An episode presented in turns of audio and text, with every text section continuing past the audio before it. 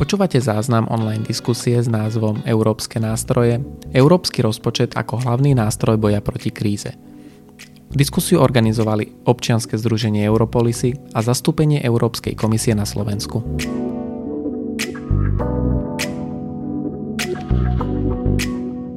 Dobrý deň, vítam vás na ďalšom online seminári, ktorý organizujeme na, v spolupráci s zastúpením Európskej komisie. Organizátorom je občianske združenie Europolisy a Euraktiv Slovensko. Dnes by sme sa chceli venovať téme, ktorá do istej miery silno rezonuje v európskej politike a to je, akým spôsobom má Európska únia bojovať proti následkom, hospodárskym následkom koronakrízy a, a najmä z akých zdrojov má financovať hospodárskú obnovu v európskych krajinách. Čiže témou alebo názvom dnešnej diskusie sú európske nástroje, európsky rozpočet ako hlavný nástroj boja proti kríze. Rád by som privítal dnešných hostí, ktorými sú, budem to v poradí, v akom budú vstupovať do diskusie, pán Martin Klus, štátny tajomník ministerstva zahraničných vecí a európskych záležitostí Slovenskej republiky, pán Peter Kmec, poslanec Národnej rady Slovenskej republiky za stranu SD, pán Ladislav Míko, vedúci zastúpenia Európskej komisie na Slovensku a pán Roman Dojčák z Európskej investičnej banky. Čiže máme tu uh, síce genderovo výrazne nevyvážený panel, uh, panel, ale zároveň panel, ktorý zhrňa uh, alebo teda obsahuje uh, ľudí z rôznych sfér rozhodovania. Máme tu národné európske inštitúcie, máme tu exekutívu, legislatívu, máme tu európsku inštitúciu, ktorá istom zmysle prispieva k tomuto boju proti kríze vlastnými investíciami, to je Európska investičná banka.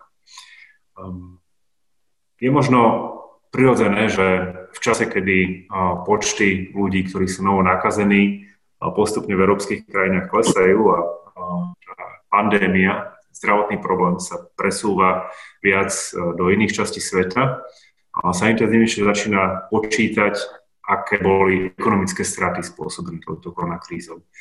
A, a zároveň začína sa diskutovať o tom, akým spôsobom tieto ekonomické škody alebo ekonomické straty do budúcna riešiť. Jarná prognoza Európskej komisie bola do istej miery veľmi signálom. Ona bola možno minimálne pre Slovensko trošku optimistickejšia ako očakávanie Národnej banky Slovenska, ale stále hovoríme o hospodárskej kríze, ktorá a vo všeobecnosti a špeciálne v niektorých krajinách bude najhlbším hospodárskym prepadom od konca druhej svetovej vojny. Čiže je to vážna kríza a, a ak na začiatku zaznievali otázky, čo vôbec robí Európska únia a, a akým spôsobom pomáha krajinám prekonať následky tejto krízy, tak takisto budú tieto otázky určite zaznievať aj v čase, keď sa budeme snažiť obnovať hospodárstvo. Doteraz sme najviac počúvali o rôznych opatreniach, rôznych záchranných plánoch, ktoré príjmali, ktoré príjmali členské krajiny, ale pomaly sa dotvárajú už aj nástroje, ktoré, ktoré budú používať európske inštitúcie alebo nejaké spoločné nástroje investície, investície do ekonomiky. No a o týchto by sme sa dnes chceli rozprávať. Začneme takým úvodným kolom otázok vstupov našich, našich rečníkov a, a potom samozrejme otvoríme, otvoríme priestor aj pre a, vaše otázky. Môžete na to použiť a, takú funkciu Q&A, Questions and Answers, ktorú nájdete priamo v aplikácii Zoomu. A, a tie otázky nám môžete posielať. Uvidíme, ako nás bude alebo nebude na konci tlačiť čas. Na konci by sme mohli vytvoriť priestor potom aj pre, pre ústne otázky. Ale dôležitá technická poznámka, celý tento, celá táto diskusia je, je zaznamenávaná, čiže je spizotovaný záznam a účasťou na tej diskusii tým pádom a de, facto vyslovujete súhlas s týmto, s týmto záznamom. Dobre, poďme už teda ku samotnej diskusii. Ja by som dal teda na úvod slovo pánovi štátnemu tajomníkovi a, a tou otázkou, ktorú sa ho chcem opýtať, je, že do akej miery odrážajú súčasné alebo plánované nástroje Európskej únie na pomocu ekonomiky slovenské potreby. Chýba vám osobne a v týchto nástrojoch niečo, čo by Slovensko potrebovalo a čo Európska únia ešte neschválila alebo zatiaľ možno ani nepripravuje? Takže ešte raz e, pekný dobrý deň všetkým prajem ďakujem za pozvanie do tejto diskusie. Veľmi si vážim, že Euraktiv spoločne s partnermi e, sa do takýchto diskusí púšťa. Sú to vážne a dôležité témy. Treba zdôrazniť, že e, momentálne tak trošku varíme všetci z vody, lebo nikto netuší ešte, ako sa bude ďalej pandémia vyvíjať. Ale tie prognózy, ako ste už povedali, sú pomerne pozitívne a od toho sa odvíjajú aj všetky diskusie, ktoré mám možnosť zaznamenávať a osobne sa na nich zúčastňovať v poslednom období s našimi európskymi partnermi. Je fakt, že korona kríza nás zastiela v poslednom roku súčasného viacročného finančného rámca, teda na roky 2014-2020 a zároveň v tej ťažkej diskusii o tom, ako má vyzerať nový rozpočtový rámec na roky 2021 až 2027, a aké, akú nielen podobu bude mať, ale prípadne aj nejakú formu nadstavby, o tom sa určite ešte budeme dnes rozprávať. Obdobie e, donedávna známe ako post 2020, takto sme ho označovali, e, sa začína bohužiaľ označovať ako post-korona obdobím. A ako som už spomínal, tá predvydateľnosť je skutočne veľkou výzvou a samotná Európska komisia už niekoľkokrát odložila predstavenie samotného formátu 21-27 a prípadne aj toho Recovery Fund, o ktorom budeme, o ktorom budeme hovoriť. Vo veľkej miere to samozrejme súvisí aj s tými procesmi, ktoré v samotnej Európskej únii prebiehajú a buďme celkom úprimní aj s veľmi rozdielnymi predstavami jednotlivých členských štátov k tejto téme. Únia na boj s následkami krízy vyčlenila všetky disponibilné zdroje, toto je niečo, čo treba oceniť a v stave naozaj napnutých verejných financií je táto skutočnosť absolútne kľúčová pre prežitie našej ekonomiky. Podľa tej jarnej prognózy Európskej komisie sa deficit verejných financií Slovenska bude pohybovať na úrovni 8,5% HDP a samotný HDP poklesne o 6,7% To sú skutočne veľmi vysoké čísla, na ktoré musíme byť už v týchto dňoch pripravení. Niektorí tvrdia, že sú optimistické, niektorí tvrdia, že sú príliš pesimistické, takže eh, ja budem radšej dnes za toho optimistu a dúfam, že nakoniec sa ukáže, že tie čísla budú predsa len trošku lepšie. Ako najkľúčovejšia sa pre Slovensko ukázala možnosť okamžite využiť na boj s koronakrízou doteraz nevyčerpané štrukturálne fondy Európskej únie, toto je mimoriadný paradox, ktorý tu máme a touto cestou tak trošku zo žartu ďakujem kolegom zo Smeru sociálnej demokracie, že sa im nie veľmi darilo v tejto veci a že nám takýto balíček prenechali pomerne flexibilne na využitie v takejto krizovej situácii. No a dôležité je povedať, že projekty určené na sanáciu škôd majú byť bez akýchkoľvek spolufinancovaní a toto je takisto veľmi dobrá správa a tu zase ďakujem kolegom eh, z Európskej komisie, že eh, pristúpili eh, v tejto kritickej situácii k takejto možnosti. Vláda Slovenskej republiky koncom apríla schválila presun finančných prostriedkov v objeme približne 1,2 miliardy eur na opatrenia, ktoré majú pomôcť mierniť dopady pandémie. O tom sa všeobecne vie, ale dovolte mi zopakovať, teda, na čo tieto finančné prostriedky pôjdu. Systém zdravotnej starostlivosti, to znamená lieky, testovanie, ochranné prostriedky, zdravotnícke pomôcky a tak ďalej, tam pôjde takmer 250 miliónov eur. Najviac eh, finančných prostriedkov plánujeme uvoľniť na udržanie zamestnanosti, viac ako 500 miliónov eur. Mikro, eh, malých a stredných eh, podnikov to bude 330 miliónov eur, zložek integrovaného záchranného systému 51 miliónov eur a potom tam máme ešte tzv. iné opatrenia 114 miliónov eur. Samozrejme, toto nie je všetko. Slovensko sa plánuje aktívne zapojiť aj e, do toho, čo sme nazvali SHARE, teda nejaký európsky Kurzarbeit, ktorého posledné detaily sa aktuálne doťahujú v Bruseli. A samozrejme, rôzne krajiny majú rôzne názory na túto tému. No a tam by sme mohli byť opravneným e, príjimateľom až vo výške 1 miliardy eur. Čiže už dnes pracujeme v našich úvahách s viac ako 2 miliardami európskych prostriedkov. Pokiaľ ide o ostatné nástroje, tam sme využili nástroje núdzovej podpory na dodávku ochranných pomôcok. Napríklad včera Európska komisia dodala Slovensku ochranné rúška. A tie platila aj obstarala Európska komisia, čiže opäť e, využijem túto príležitosť a chcem sa touto cestou poďakovať. A aj tu vnímame nejakú formu európskej solidarity, ale nie len tu, samozrejme pre nás na ministerstve zahraničných vecí európskej záležitosti bola mimoriadne dôležitá pomoc aj v súvislosti s repatriačným procesom niekoľko stoviek našich občanov práve vďaka koordinácii Európskej únie sa dostalo bezpečne späť domov, čiže aj tu vidíme pridanú hodnotu európskej solidarity. A tu by som raz zdôraznil, že ani Slovensko nebolo nejakým čiernym pasažierom a tiež niekoľko stoviek občanov Európskej únie, ale aj tretich krajín sa dostalo domov vďaka pomoci slovenských repatriačných letov. No a nakoniec, čo nám aktuálne chýba a je novou výzvou, pred ktorou v rokovaniach o budúcom rozpočte stojíme, to je obnova európskeho hospodárstva v tom postkorona období. Toto je len diskusia, ktorá sa na teraz vedie.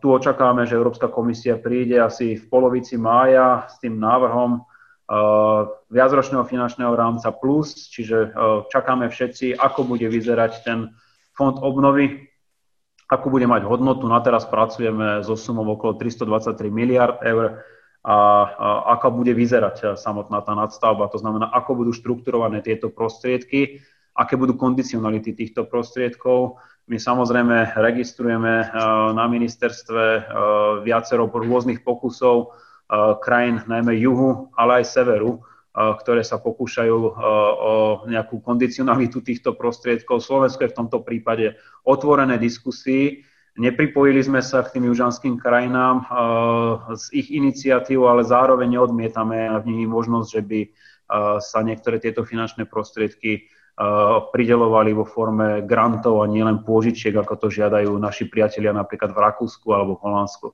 Čiže aj toto je tá diskusia, ktorú momentálne vedieme. Momentálne to je najmä na úrovni šerpov, kde som aktívne zapojený a ak bude záujem, tak môžeme k tomu potom podať pár detailov navyše. Takže toľko taký môj úvodný vstup. Ďakujem pekne. Super, ďakujem veľmi pekne. Určite sa dostaneme k niekoľkým veciam, ktoré ste spomínali. Jednou z diskusí, ktorú asi budeme viesť, je aj to, ako zariadiť, aby sme nepokračovali v dobrej tradícii, že prostriedky, ktoré máme z európskych peňazí, si necháme na neskôr. A, a budeme určite hovoriť aj o, aj o budúcom fonde pre obnovu alebo budúcom európskom rozpočte. Chcel by som dať slovo pánovi Petrovi Kmecovi. Um, moja otázka je, ako by podľa vás mala, keďže tie rokovania o európskom rozpočte sa pravdepodobne čoskoro rozbehnú, ako by mala táto korona kríza ovplyvniť podobu budúceho európskeho rozpočtu. A môžeme sa teraz zamerať na tú jeho časť, fond obnovy, ktorý, ktorý má byť ktorý má slúžiť bezprostredne na riešenie dôsledkov koronakrízy, ale môžeme hovoriť aj o, o viacročnom finančnom rámci ako takom, pretože v konečnom dôsledku európsky rozpočet by mal byť aj nástrojom, ktorý pomáha prekonávať alebo reagovať na, na nečakané krízy.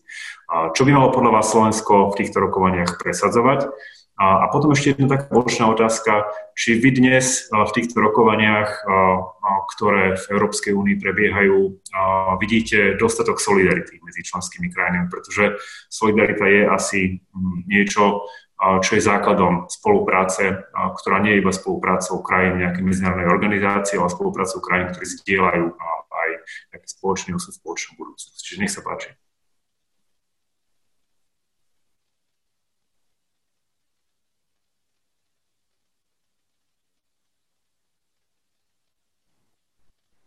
Peťo, zapni si zvuk.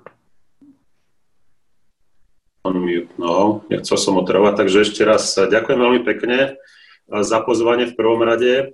Prajem všetkým pekný deň. Rád by som naviazal na, na vystúpenie pána štátneho tajomníka Klusa, pretože dotkol sa viacerých aspektov napojených na viacročný finančný rámec v súvislosti s koronakrízou. Tá samozrejme ovplyvnila všetky zložky ekonomiky a spoločnosti, e, niektoré paradoxne aj pozitívne, ako napríklad predaj potravín alebo online platformy, takže niekto, niekto vyjde z tejto krízy výrazne oslabený, ale aj výrazne posilnený. A ďakujem za tú poznámku pánu, pánu štátnemu, že to, to slabé čerpanie predchádzajúcej vlády, čo sa týka eurofondov, paradoxne pomohlo momentálne pri sanovaní niektorých, niektorých e, prázdnych, prázdnych položiek e, pri záchrane, ale Je dôležité, aby sme sa teraz spojili a začali, začali sa rozprávať na európskej úrovni, pretože národné štáty majú veľké problémy samostatne sa vyrovnať so zdravotnými ekonomickými dopadmi koronakrízy. A EU sa tak stáva napriek svojim chybám a istej rozhodovacej pomalosti rozhodujúcim priestorom, ako sa čo najskôr vyrovnať s touto historickou katastrofou. Dnes už máme k dispozícii množstvo finančných nástrojov, ako je Recovery Fund, SURE, ďalšie nástroje Európskej centrálnej banky, Európskej investičnej banky, ktoré boli pred vypuknutím koronakrízy nepredstaviteľné. EU však dnes stojí na cesti, či prežije ako organizácia do dobrých časov výhradne, alebo aj organizáciou do, do tých zlých časov. Musíme e, momentálne priznať, že EÚ nedokázala včas reagovať na pomoc pri pandémii dnes už to dobieha, ako už bolo spomenuté, vyčlenením fondov na nákup zdravotníckých pomôcok a ich dodávaním do jednotlivých členských štátov, sériou fiskálnych nástrojov, ale hlavne stojí pred zásadnou otázkou, ako naštartovať ekonomiku národných štátov. Dnes sa hrá veľa a je cítiť, že si to všetci kompetentní už uvedomujú. Jednou zo zásadných otázok, ktorá sa objavuje po vypuknutí koronakrízy, ako je, je tá otázka, ako naviazať e, prerušenú diskusiu o viacročnom finančnom rámci 2021-2027. A dnes je známe, že stojí pred nami veľmi ťažká úloha, ako správne vyvážiť krátkodobé nástroje na boj proti vírusu a zároveň zachovať dlhodobé ciele ukotvené v strategickej agende EU 2019-2024. Európska komisia momentálne pracuje na novom návrhu a rámca a v kombinácii s architektúrou Fondu obnovy, ktorý už spomenul pán štátny. K tým základným parametrom nového MFF by mali momentálne patriť väčší objem peňazí, viac zdrojov na krízové situácie, určité predzásobenie, aby sme vedeli reagovať na takéto situácie a potom využitie, následné využitie týchto prostriedkov v štyroch kľúčových oblastiach. Ide o programy na adresovanie dôsledkov krízy, po druhé moderné politiky, po tretie budovanie odolnosti a po štvrté podpora susedstva. Hlavnou výzvou pre Európsku komisiu bude teraz v tomto celkom obraze nájsť akceptovateľnú rovnováhu Fond obnovy by mal, mal z MFF tvoriť jeden balík a momentálne sa pohybujeme alebo držíme hesla, buď sa dohodneme na oboch, alebo zlyháme v oboch. A tu, tu narážame na ten hlavný problém, lebo máme tri vyhranené skupiny štátov, ktoré už aj pán štátny spomenul. Krajiny ako Taliansko, Španielsko, Francúzsko, Portugalsko zdôrazňujú preferenciu grantov a, solid- a požičiek v zmysle solidarity. Ďalšia skupina štátov, kde patrí momentálne Slovensko, je za určitú kombináciu grantov a požičiek.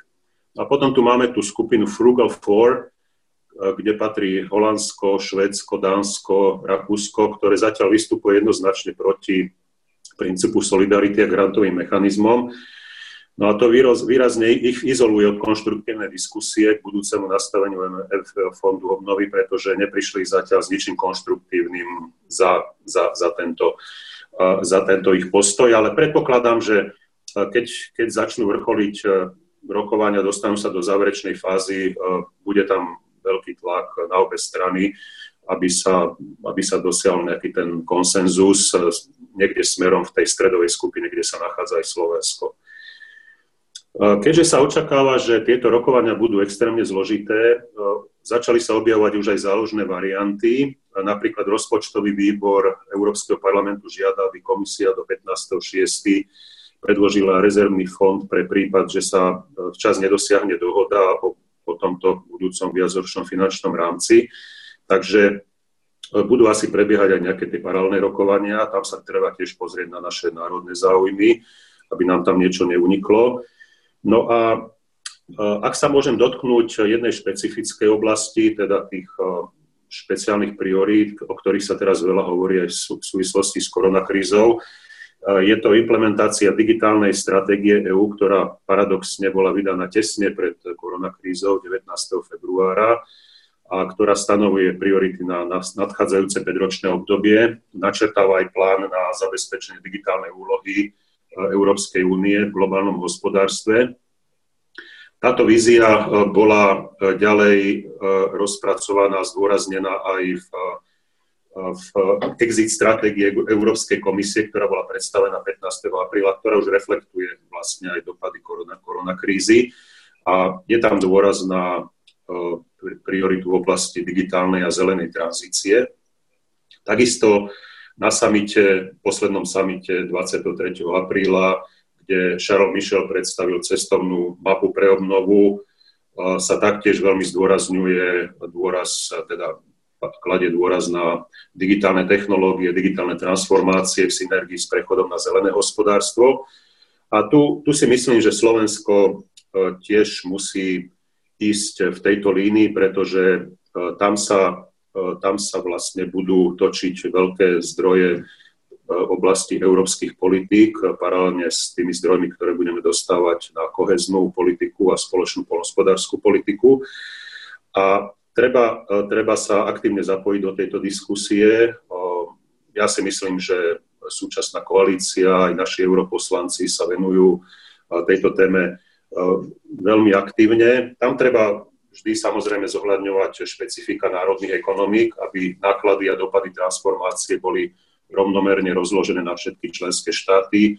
Slovensko je silne industrializovaná krajina, takže tá digitalizácia v prvom rade by mala smerovať eh, popri tých zelených agendách aj do priemyslu 4.0. Takže tam, tam očakávam veľmi intenzívnu diskusiu aj na národnej úrovni.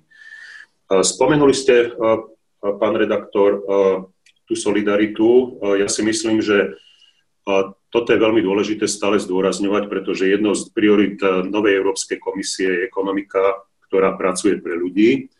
A to vychádza z toho, že Európska únia je silne založená na sociálne orientovanom hospodárstve, kde silne dominujú prvky solidarity a podpory menej rozvinutých regiónov. A tento koncept nám umožňuje stále efektívne znižovať eh, chudobu a rôzne nerovnosti. Preto je aj nevyhnutné stále venovať prioritnú pozornosť, eh, ako som už spomenul, koheznej politike a polospodárskej politike, ale samozrejme netreba zabúdať aj na malé stredné podniky, ktoré sú motorom eh, každého hospodárstva trhovo orientovanej ekonomike. Takže tá perspektíva momentálne je, že v polovici mája najbližších dňoch eh, by malo byť zo strany Európskej komisie zverejnená tá eh, nová, nová verzia eh, viacročného finančného rámca v kontexte vzniknutej pandemickej situácie. No a budeme sa pozerať, pozerať na tie princípy. Tam je veľmi dôležité z nášho pohľadu zachovať čo naj, najširšiu flexibilitu, ktorá bola teraz umožnená počas, počas koronakrízy, ale tie dopady budú dlhodobejšie, takže dôraz na flexibilitu bude veľmi dôležitý. Tu by som sa zastavil a teda teším sa ďalej na diskusiu a na otázky. Ďakujem pekne. Ďakujem veľmi pekne. Bavíme sa už pomerne intenzívne o budúcom európskom rozpočte, rozpočtovom rámci, fonde pre obnovu. A pravdou je, že zatiaľ nevieme, ako bude vyzerať. Tak ako ste povedali, návrh Európskej komisie by mal prísť do niekoľkých dní. A ja som rád, že tu máme pána Ladislava Mika. Nečakám, že nám prezradí, ako ten návrh bude vyzerať, a, ale možno by sme a, mohli hovoriť aspoň o nejakých základných rámcoch návrhu. Lietali tu všelijaké sumy a, v diskusiách na európskej úrovni, bilión eur, 1,5 bilióna, a hovorilo sa o stovkách miliárd eur. A, beží diskusia o tom, do akej miery majú a, tieto peniaze byť poskytované formou pôžičiek alebo grantov. Čiže Um, myslíte si, že Európska komisia uh, dokáže uh, nejakým spôsobom navrhnúť kompromis, ktorý bude priateľný pre uh, rôzne krajiny? A tu bavíme sa jednak o výške, celkovej výške európskeho rozpočtu, ktorá je určite rozhodujúca pre krajiny, ktoré dominantne. Uh-huh. Dobrý deň prajem a ďakujem takisto za možnosť zúčastniť sa diskusie. E, ja samozrejme asi nebudete prekvapení, že vám e, vlastne nejaké detaily z kuchyne ťažko prezradím. E, nie preto, že by som ich vedel a nechcel povedať, ale preto, že ešte nie sú známe. Tá diskusia stále prebieha, tá práca je proste akože veľmi by som povedal, intenzívna, ale nejaké definitívne predstavy ešte zďaleka nie sú. Ale niečo teda skúsim. Dovolte, aby som začal ale tým, aby som trošičku zareagoval na to, čo už zaznelo.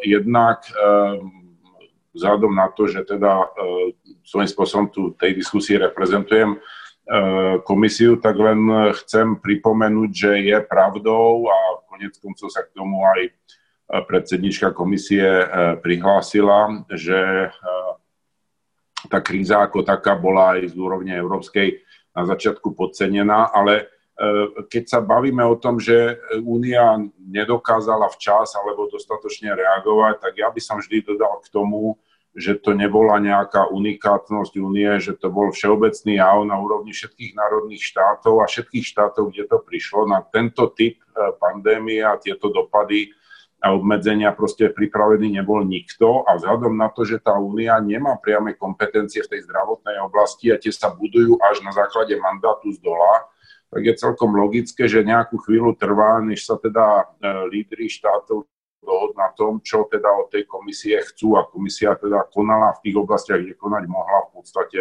od samého počiatku. Ja pripomínam niektoré veci, napríklad upozornenie na zásobenie zdravotníckými podmienkami, E, ten, tá výzva prišla z Európskej únie už na začiatku januára, len si proste nikto nevšimol a nič sa nedialo. A potom bolo už akože samozrejme veľmi ťažké tie, tie, tie uh, pomôcky zháňať a tak ďalej. No ale o tom som nechcel hovoriť.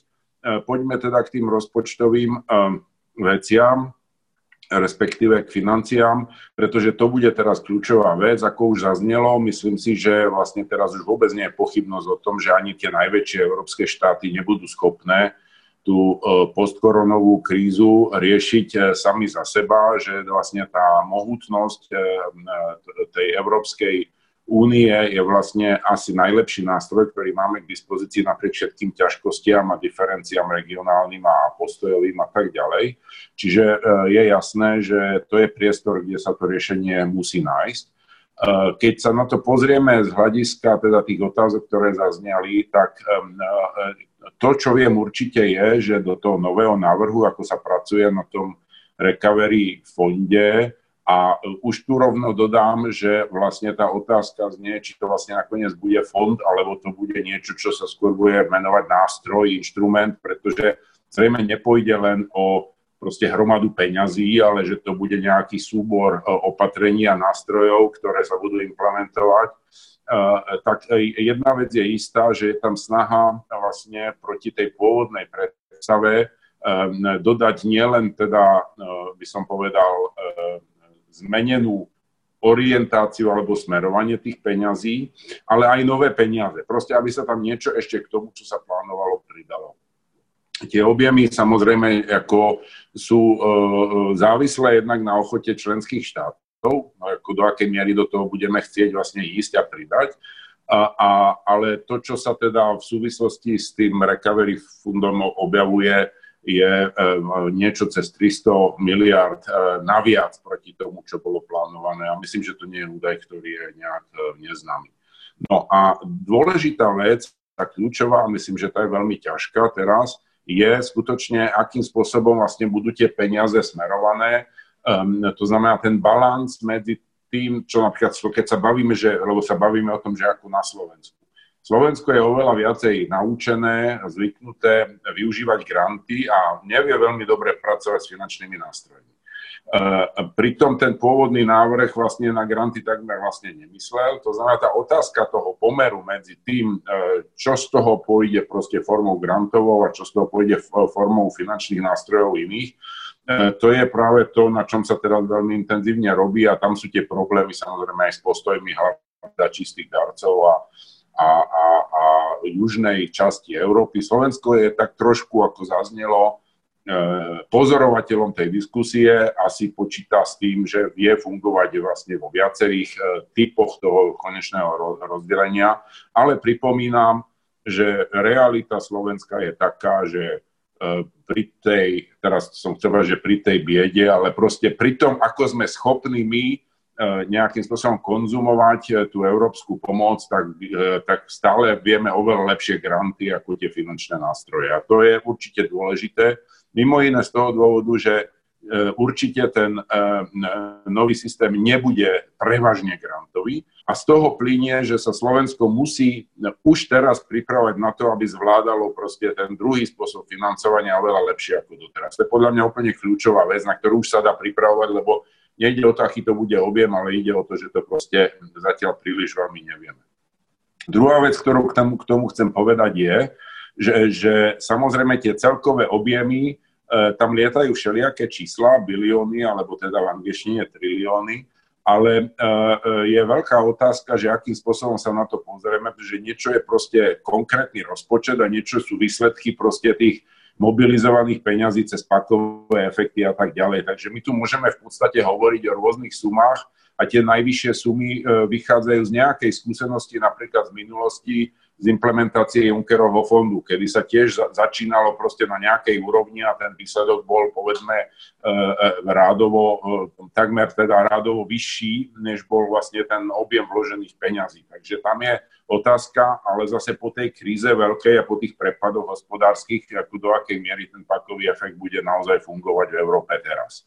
No a e, posledná poznámka, než sa teda pustíme do ďalšej diskusie, je k zameraniu, lebo e, my máme teraz veľmi silnú potrebu a vo všetkých príspevkoch to zaznelo, e, hovoriť o tom, že musí nutne e, vlastne ten nový inštrument a nový finančný plán, nový rámec reagovať na tú novú situáciu po koronakríze, že vlastne my budeme adresovať povedzme to skoro by som povedal teraz, vytúžené väčško, to znamená, že po prudkom prepade by mal prísť prudký náraz, aby sme sa vrátili plus minus do nejakých hodnot, e, v ktorých sme boli predtým, e, čo je teda veľká otázka, ale e, povedzme, že sa hovorí o, teda o symetrickej kríze, ale dôležité je si uvedomiť, že tá perspektíva terajšia a to vnímanie je veľmi fokusované na tie konkrétne dopady tejto krízy. Ale len pripomínam, že všetko to, čo bolo v pôvodnom finančnom rámci a čo vlastne už bolo obsahom toho návrhu, ktorý bol na stole, to neprestalo platiť. Neprestalo platiť, že potrebujeme riešiť obranu. Neprestalo platiť, že potrebujeme riešiť eh, hybridné hrozby. Neprestalo platiť, že potrebujeme riešiť migráciu. Neprestalo platiť, že potrebujeme nové inštrumenty a nové inštitúcie ktoré treba financovať. A teraz tá otázka je, že akože to nie je tak úplne jednoduché, že teraz toto zoberieme, čo bolo naviac na nové veci v tom minulom rámci a presunieme to na dopady kony, lebo vlastne tým pádom nechávame tieto rieši, neriešené veci vlastne bez finančných zdrojov a tým pádom vlastne latentne stále vysieť nad nami ako damoklov. Čiže tá, tá vôľa navýšiť bude súvisieť aj s vôľou rozdeliť tie peniaze tak, aby sme pokryli tieto priority. Pripomínam, áno, e, pripomínam len, že tá diskusia už predtým sa viedla o tom, aby sa zachovali peniaze v tých štandardných kapitolách, to znamená v koheznej politike, v polnohospodárskej politike. Teraz naraz potrebujeme proste obrovské kvanta peniazy niekde inde. Ako sa nám to podarí poskladať, to bude veľká otázka.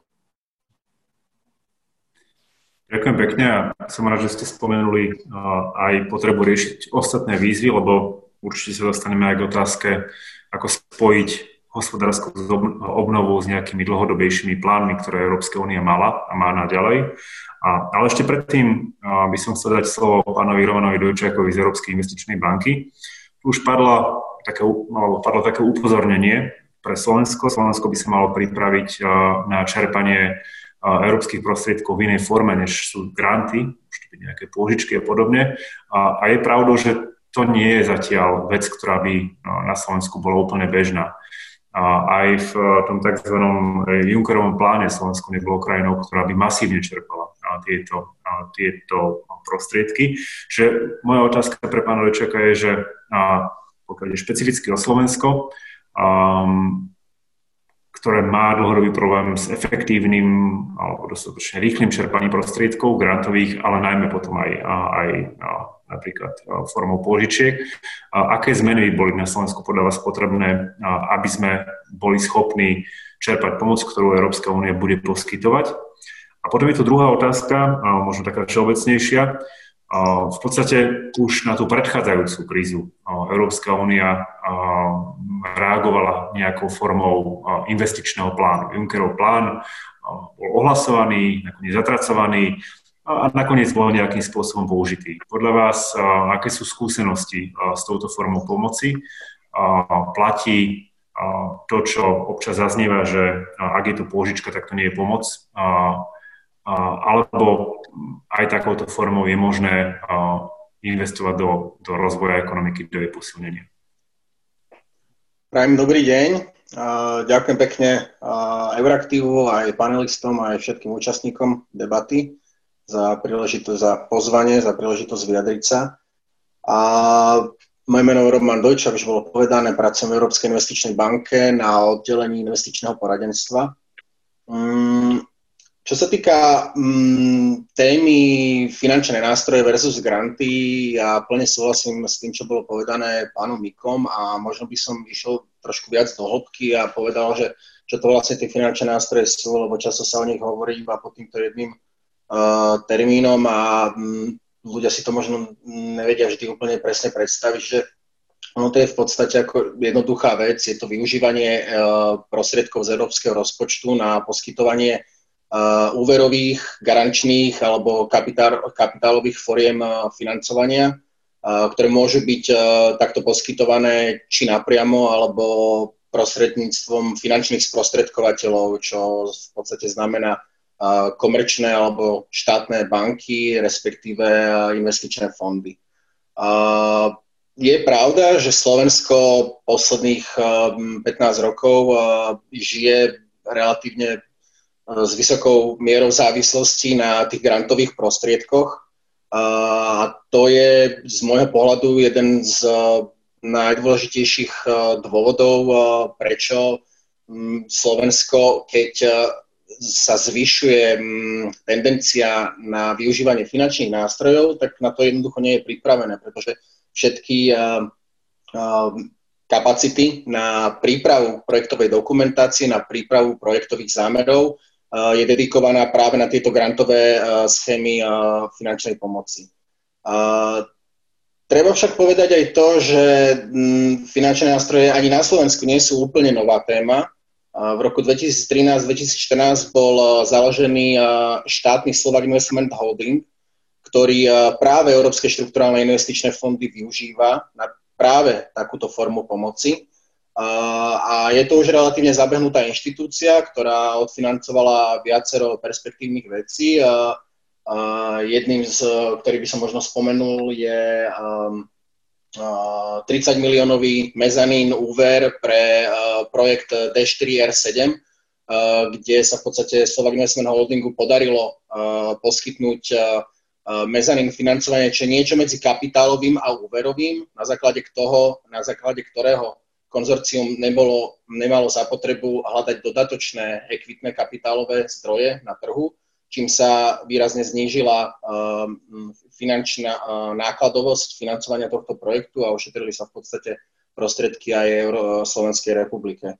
Čiže uh, tie finančné nástroje um, samozrejme bude potrebné využívať vo väčšej miere a ten hlavný spôsob alebo mechanizmus, ako to robiť efektívne, je posilňovať projektové kapacity, posilňovať kapacity na prípravu projektov, lebo je potrebné uvedomiť si, že keď sa pripravuje projektový zámer a dokumentácia naň, pričom vidinou je, že sa bude financovať cez grant, ktorý sa príjme a už sa nevracia, tak eh, tá projektová dokumentácia je zásadne iná, než keď sa bavíme o tom, že mm, projekt eh, sa pripravuje s vidinou návratnej pomoci, kde povedzme 20-30 eh, financovania je poskytnutého cez kapitálovú formu pomoci a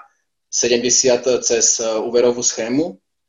No a tých 70 aby sa dokázalo splatiť späť, aby ten poskytovateľ toho úveru veril, že sa to vráti späť, no tak potrebuje veľmi, veľmi inú úroveň kvality tej projektovej dokumentácie. Takže toto je, toto je veľmi dôležitá vec.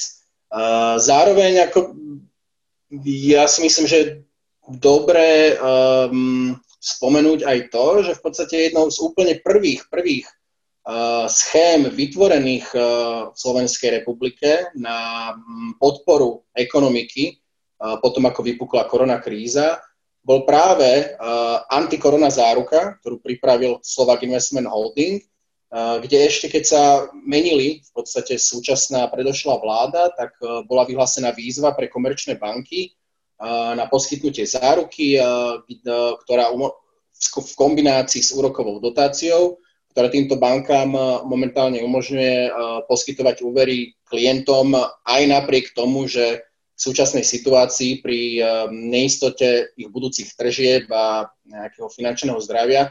Napriek tomu, vďaka záruke eh, poskytnutej od Slovak Investment Holding, eh, ktorá pochádza z európskych štruktúrálnych investičných fondov, no tak tieto úvery môžu byť poskytované a za mimoriadne výhodných podmienok.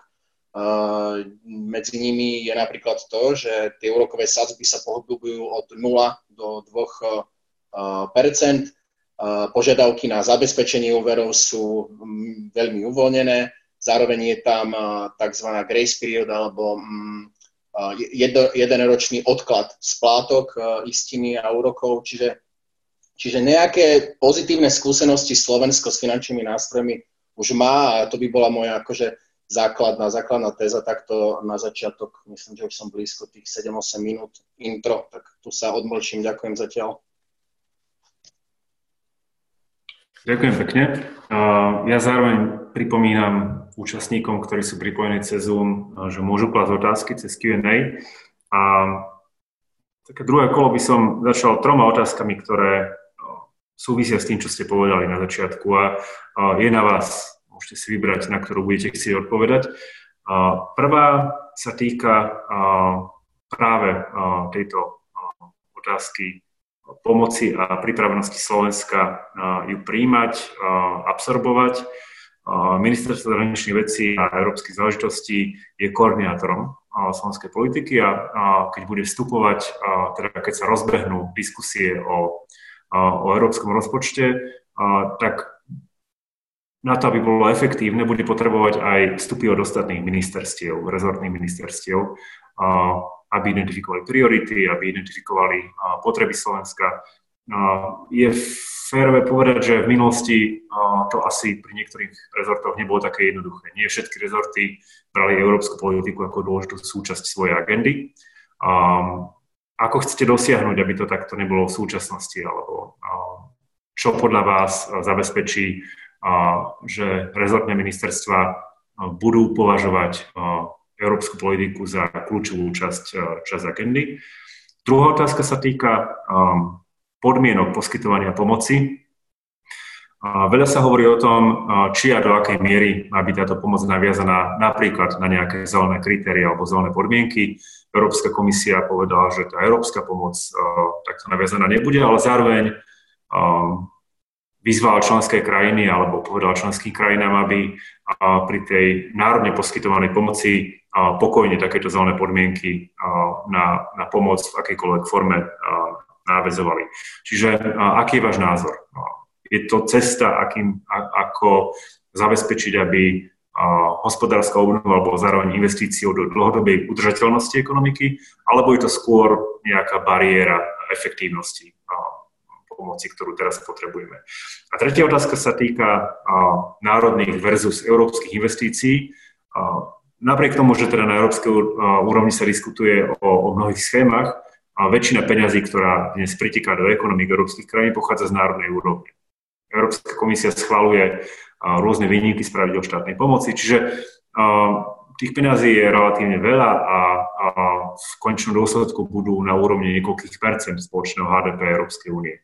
Zároveň sa však ukazuje, že silné ekonomiky alebo silné krajiny, ekonomicky silné krajiny dokážu poskytovať pomoci viacej než krajiny, ktoré sú v problémoch, ktorých ekonomika je slabá a podobne. Čo je do istej miery prirodzené. Majú väčšie rozpočty, majú väčšiu možnosť získavať peniaze na finančných trhoch, čiže do svojich podnikov investujú viacej. To nesie spolu dve rizika. Tým prvým rizikom je riziko nejakého narušenia jednotného trhu, férovej súťaže na jednotnom trhu. A moja otázka sa tým pádom týka toho, akým spôsobom by tomu mala Európska únia zabrániť, aby, aby zachránila jeden z kľúčových kameňov európskej integrácie, a to je jednotný trh.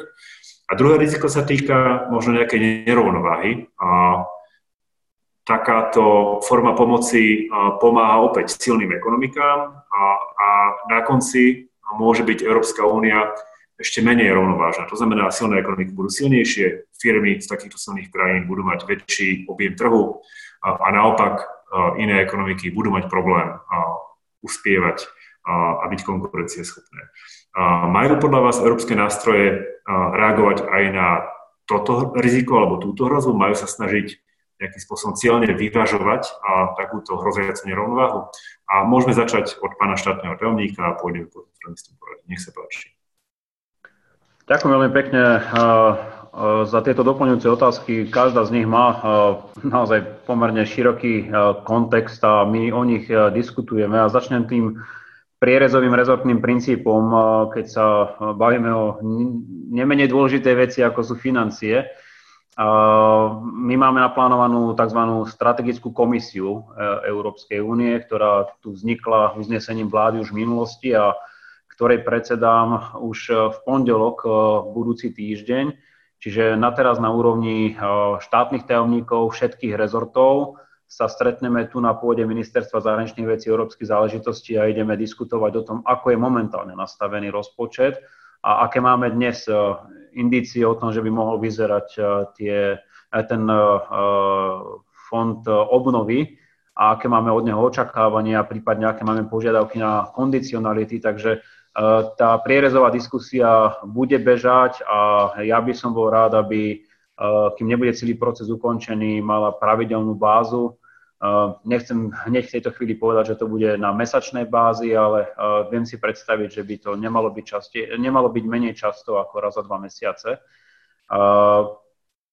Tam, keď spomínam tie kondicionality, to bola vlastne vaša druhá otázka, tak s tým máme pomerne veľký problém, hlavne pokiaľ ide o to videnie našich južanských priateľov, pretože oni sa nechali už niekoľkokrát počuť, že najviac postihnutými sú tie krajiny, ktoré majú najviac úmrtí spôsobených koronou. A toto nie je celkom retorika, na ktorú by sme my chceli pristúpiť, pretože paradoxne možno práve to väčšie uzatvorenie uh, krajín, aké predviedla aj Slovenská republika, uh, sa ukázalo ako možno viac škodlivé pre samotnú ekonomiku. Takže budeme musieť hľadať uh, nejaký kompromis, ako tie kondicionality majú vyzerať.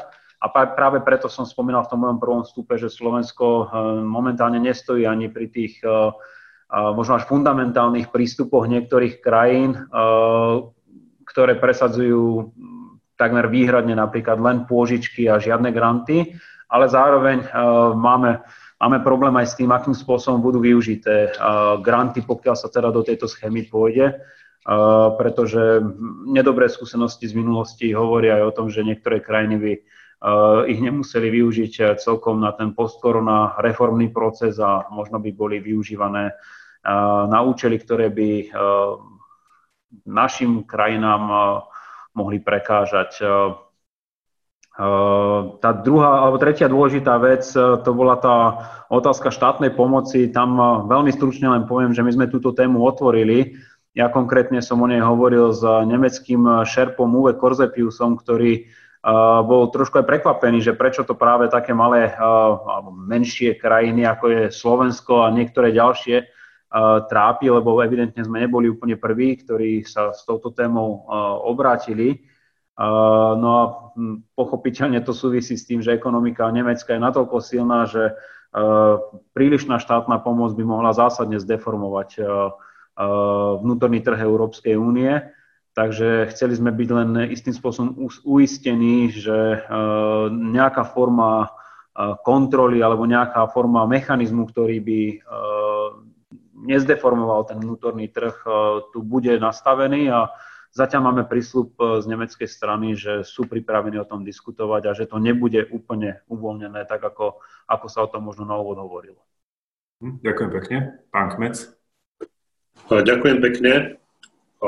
K tej prvej otázke, ako najefektívnejšie teda využiť tú pomoc v národnej ekonomike a tá kombinácia tých grantových a finančných nástrojov.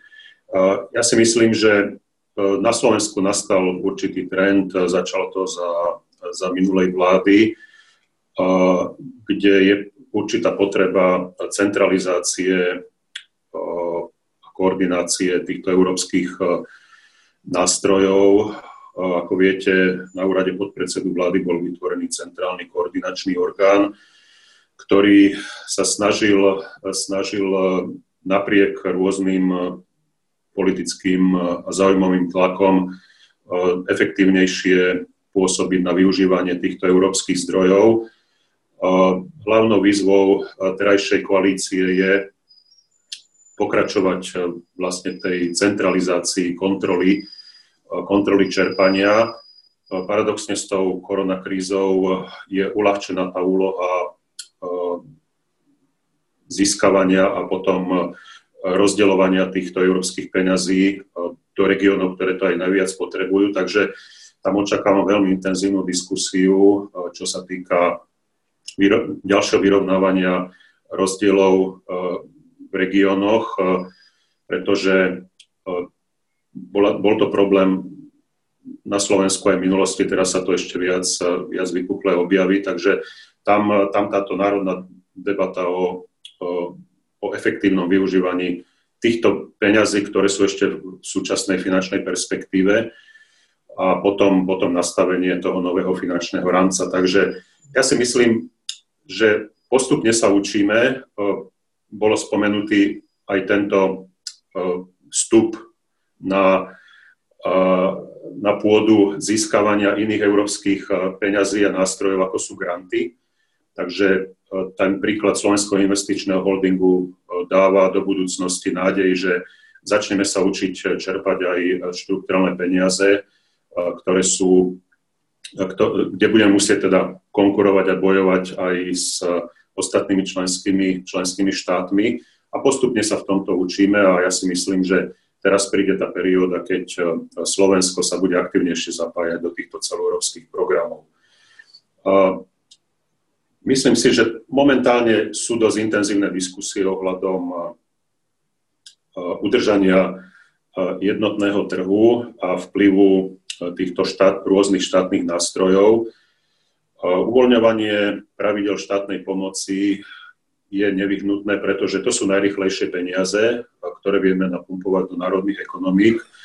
Napriek tomu, že niektoré, niektoré krajiny reagovali veľmi skoro a promptne pri žiadaní o tieto európske, využívanie európskych zdrojov, kým sa vypíšu výzvy, určitý, určitý, určitý čas to trvá, takže tie európske peniaze, e, európske peniaze prichádzajú až po tých národných, takže tam, tam je veľmi dôležité udržať e, tento koncept balansu medzi napumpovaním čo najrychlejších peňazí, aby sme udržali, e, udržali vlastne aspoň z časti chod tých ekonomík.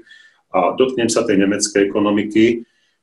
Je to, je to obrovský rozmer a záber, ale vzhľadom na to, ako je slovenská ekonomika napojená na Nemecku, tak tam by som z časti videl aj určitý profit, že z toho následne bude profitovať aj slovenská ekonomika. Ale treba sa vrátiť, keď sa, keď sa vrátime k dobrým časom, treba sa vrátiť k tým jednotným pravidlám spoločného trhu, aby sme nenarúšali uh, kom, kompetitívnosť ekonomik.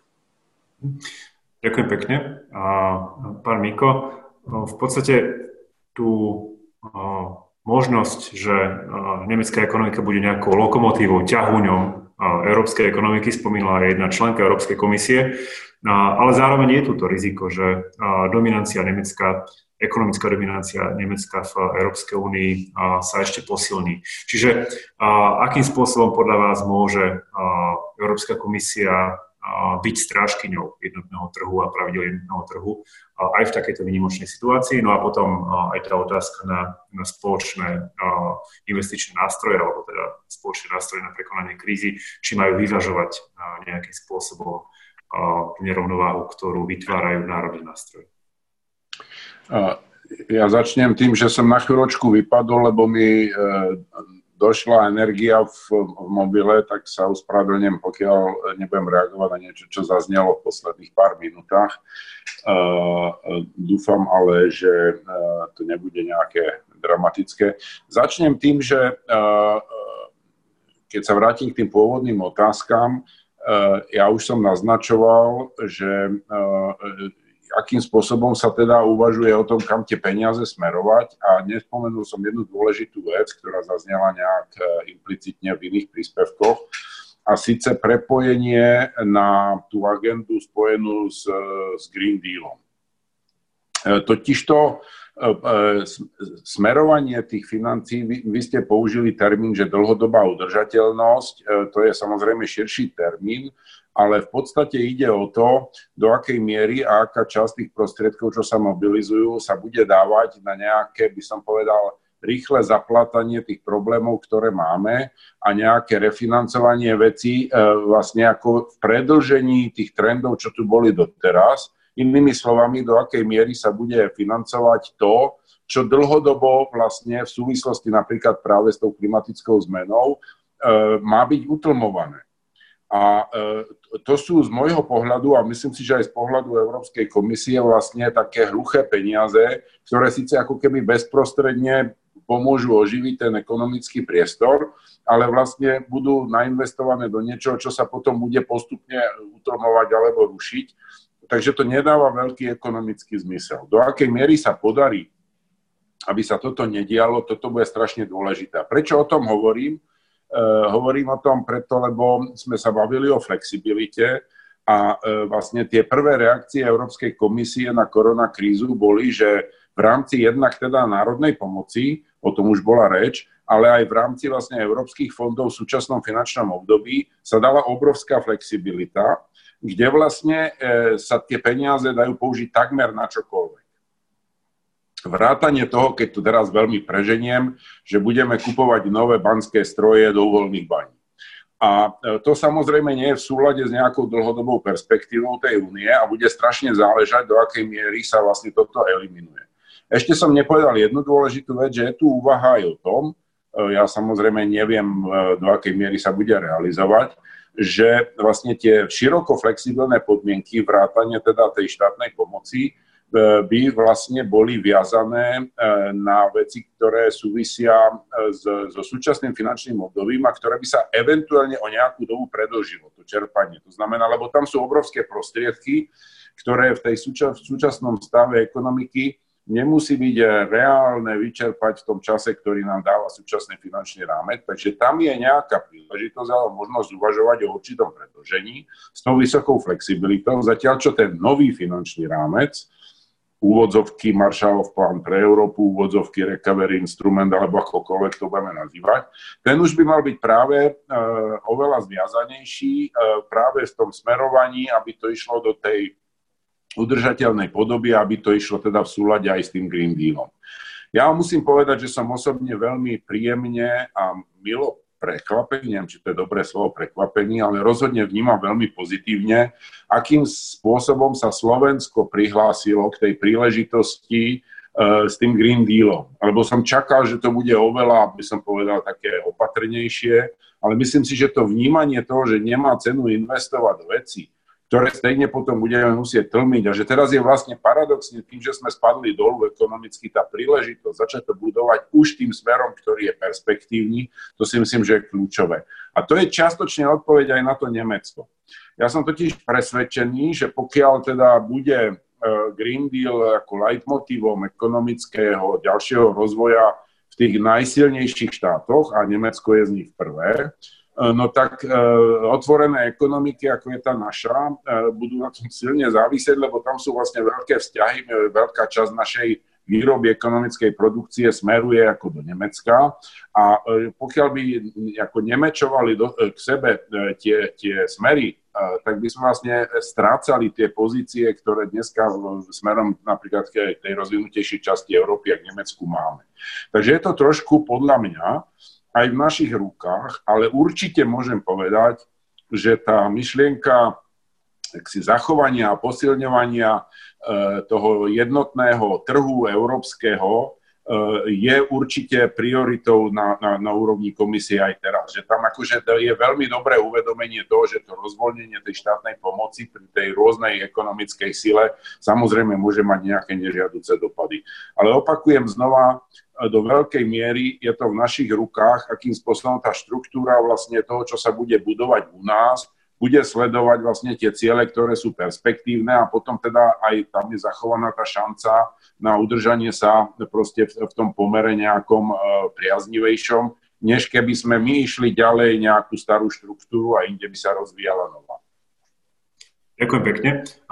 O chvíľu dám slovo aj vám, pán Dojčak, len viem, že pán štátny tajomník bude musieť odísť skôr, pretože má ešte iné povinnosti. A pribudli tu dve otázky, ktoré sú teda smerované aj špecificky na ňo, aj na iných, ale aj na ňo. A takže aj by som ich chcel položiť a dať mu tým aj nejaký priestor na, na, na nejaký záverečný vstup. Prvá otázka sa týka koordinácie ekonomickej odpovede na krízu s globálnymi partnermi. Čiže otázka je, či by sme sa mali snažiť o koordináciu napríklad so Spojenými štátmi americkými alebo so Spojeným kráľovstvom. A druhá otázka sa týka oblasti centralizácie európskych štruktúrnych investičných fondov. Či si viete predstaviť, že by nové ministerstvo regionálneho rozvoja okrem operačných programov pod sebou, pod sebou zahrnulo alebo koordinovalo by aj programy európskej územnej spolupráce a, a prešli by tam aj nepriamo riadené finančné nástroje EÚ ako Erasmus Life a kde teda tá agenda, ktorú, ktorú zabezpečujú národné štáty. Čiže to sú dve špecifické otázky, zároveň samozrejme máte priestor nejaké posledné vyjadrenia a potom budeme pokračovať v diskusii. Ďakujem. Ďakujem pekne a ďakujem aj za tú možnosť vystúpiť trošičku skôr ešte, aby som mohol potom sa ospraniť 11, 10, 11, 15 na neskôr budem musieť odísť, takže Spojené štáty a Veľká Británia, určite áno, my vnímame tieto krajiny ako veľmi blízkych spojencov, takže akákoľvek forma zapojenia sa do nejakých spoločných aktivít je viac ako vítaná. Pravda je ale taká, že paralelne popri tomto postkorona uh, diskusnom uh, procese, ktorý tu opisujeme, uh, nám prebieha aj diskusia o tom, ako uh, bude nakoniec vyzerať Brexit. Uh, práve dnes uh, náš pán minister hovorí s Michelom Barnierom a máme informáciu teda, že Veľká Británia nie je veľmi naklonená akýmkoľvek zdržaniam, takže predpokladám, že by sme sa mohli dostať aj do kritických scenárov, pokiaľ ide o schopnosť dohodnúť sa v priebehu najkračšieho možného času. A teda od 1.1.2021 by mohli nastať aj situácie, ktoré sme pôvodne vôbec nepredpokladali pri, pri tejto krajine. A pokiaľ ide o Spojené štáty americké, tam budem celkom úprimný, vo veľkej miere bude záležať aj od toho, ako dopadnú prezidentské voľby v novembri. Všetci máme pomerne jasno v tom, že pri súčasnom vedení v Bielom dome tá spolupráca by bola trošičku komplikovanejšia, ako by mohla byť perspektívne, ak by došlo k nejakej zásadnejšej zmene. Takže budeme tieto procesy aktívne sledovať a sme pripravení ich samozrejme reflektovať. No a to nové ministerstvo, to je téma, ktorá momentálne rezonuje najmä v Národnej rade, kde sa diskutuje o zmene kompetenčného zákona. Pravda je taká, že akékoľvek ďalšie navyšovanie kompetencií tohto ministerstva, ak by to malo naozaj nejaké super ministerstvo v duchu, ktorý ste naznačili, tak by muselo najprv prejsť koaličnou radou. A tie diskusie tam nie sú úplne jednoduché. Takže ja očakávam, že môžu sa otvoriť aj tieto témy v pomerne krátkom čase, ale či a keď, tak kedy budú uzavreté a v akej podobe, to, to, to, toto si nedovolím v tejto chvíli predpokladať a predpovedať. Ďakujem pekne. A vlastne tým pádom dávam slovo pánovi Dojčakovi a zároveň môžete sa samozrejme vyjadriť aj k tým dvom už položeným otázkam. A špeciálne teda napríklad, či nejaká väčšia centralizácia je cestou, ako, ako zefektívniť čerpanie prostriedkov. V Slovensku sa možno vyčítalo alebo tomu spôsobu, ktorý doteraz volilo rezortizmus, slabú koordináciu rezortov, ktoré majú na starosti jednotlivé operačné programy.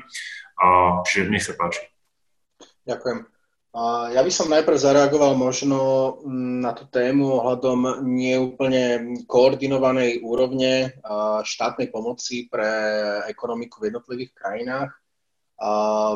Samozrejme rozumiem, že sú tam nejaké obavy ohľadom toho, aby mm, nenastali nejaké príliš, príliš veľké mm, rozdiely v tom, aký stimul jednotlivé ekonomiky dostanú ale zase sú tam aj taký, že silver lining, nejaké pozitívne aspekty tohto, um, tohto stavu. A to je ten, že uh, to je ten, že uh, to, ešte roky dozadu, ešte počas uh, krízy eurozóny sme v podstate zápasili s tým, že eurozóna nebola schopná dostatočne podporiť alebo stimulovať uh, tú stránku dopytu a to bolo čiastočne spôsobené tým, že krajiny s vysokými úrovňami a zadlženosti si to z pohľadu verejných financí nemohli dovoliť. No a krajiny, ktoré si to dovoliť mohli, ktoré mali mimoriadne vysoké prebytky na bežných účtoch, napríklad Nemecko, alebo Holandsko, alebo Švédsko a tak ďalej, tak e, tieto zase robiť nechceli, pretože tlačili veľmi, veľmi you know, forsívne uh, filozofiu proste fiskálnej udržateľnosti uh, austerity a tým pádom proste ten dopyt uh, jednoducho nezískaval uh, takú podporu, akú mal.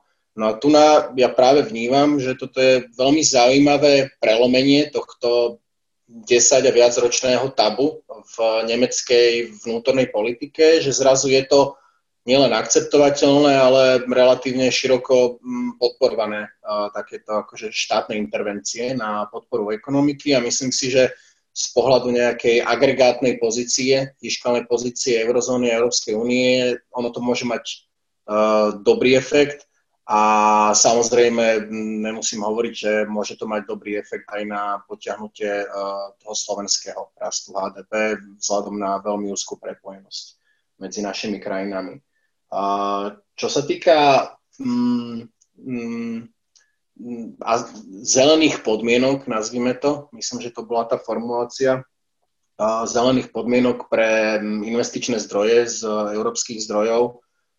A je, je, ja si myslím, no a respektíve zastupujem tú Európsku investičnú banku, takže nemám, nemám ani možnosť myslieť si inak, že tá budúca, um, budúci rast uh, by mal byť založený práve na nejaký akože, uvedomení si uh, dlhodobých uh, cieľov v oblasti klimatických politík, respektíve koronakrízov ešte viac zvýraznený dôraz na, na digitálnu ekonomiku, Takže tieto ciele minimálne zo strany Európskej investičnej banky, Európskej investičného fondu tu budú.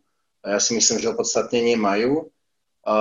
Zároveň, zároveň ako tre, treba rozlišovať, um, aké peniaze na aké investičné sektory. Áno. Ja som v prvom príspevku rozprával o tých finančných nástrojoch, ale samozrejme to teraz neznamená, že to je alfa omega a majú sa využívať všade ale myslím si, že pokiaľ budeme schopní identifikovať tie investičné sektory, kde tie investičné, e, tie finančné nástroje, návratná finančná pomoc dáva zmysel, povedzme podpora malých stredných podnikov, energetická efektívnosť e, alebo infraštruktúrne projekty. To znamená m, typy projektov, ktoré majú potenciál vytvárať príjmy, finančné príjmy, respektíve finančné úspory a z týchto sa tie investičné náklady dajú spätne splatiť, no tak keď finančné nástroje využijeme na tieto oblasti, no tak o to viacej grantových zdrojov nám ostane na podporu tých ostatných, kde tie grantové e, formy podpory sú možno priateľnejšie, povedzme nejaký výskum alebo vzdelanie alebo kultúra, kreatívny priemysel a tak ďalej.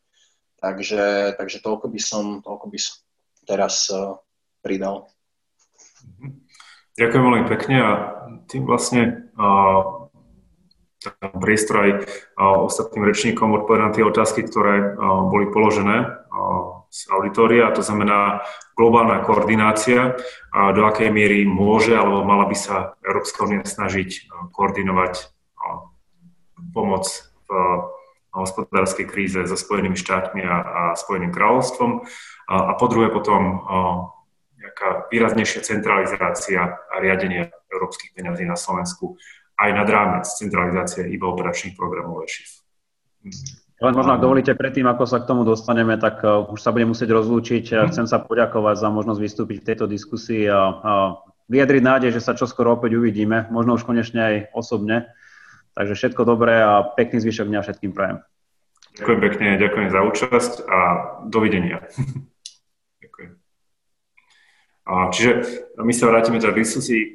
Pán Kmec, ku ktorejkoľvek z týchto dvoch odrázok, ak by ste chceli vyjadriť, nech sa páči. E, ďakujem pekne. K tej prvej otázke e, koordinácii boja proti koronakríze s USA, s Spojeným kráľovstvom. Áno, sú to, sú to nám dve blízke, dve blízke krajiny, e, avšak v súčasnosti je situácia na kontinente taká, že musíme nájsť spoločné európske riešenie, či už ako dostať krajiny Európskej únie čo najrychlejšie E, z tohto ekonomického marazmu, do ktorého sme sa dostali. A e, tu, tu v podstate to má dve roviny. Sú to tie, tie európske, európske riešenia a potom hľadanie kompetenc, nových kompetencií pre, na európskej úrovni v oblasti uh, európskeho krízového manažmentu.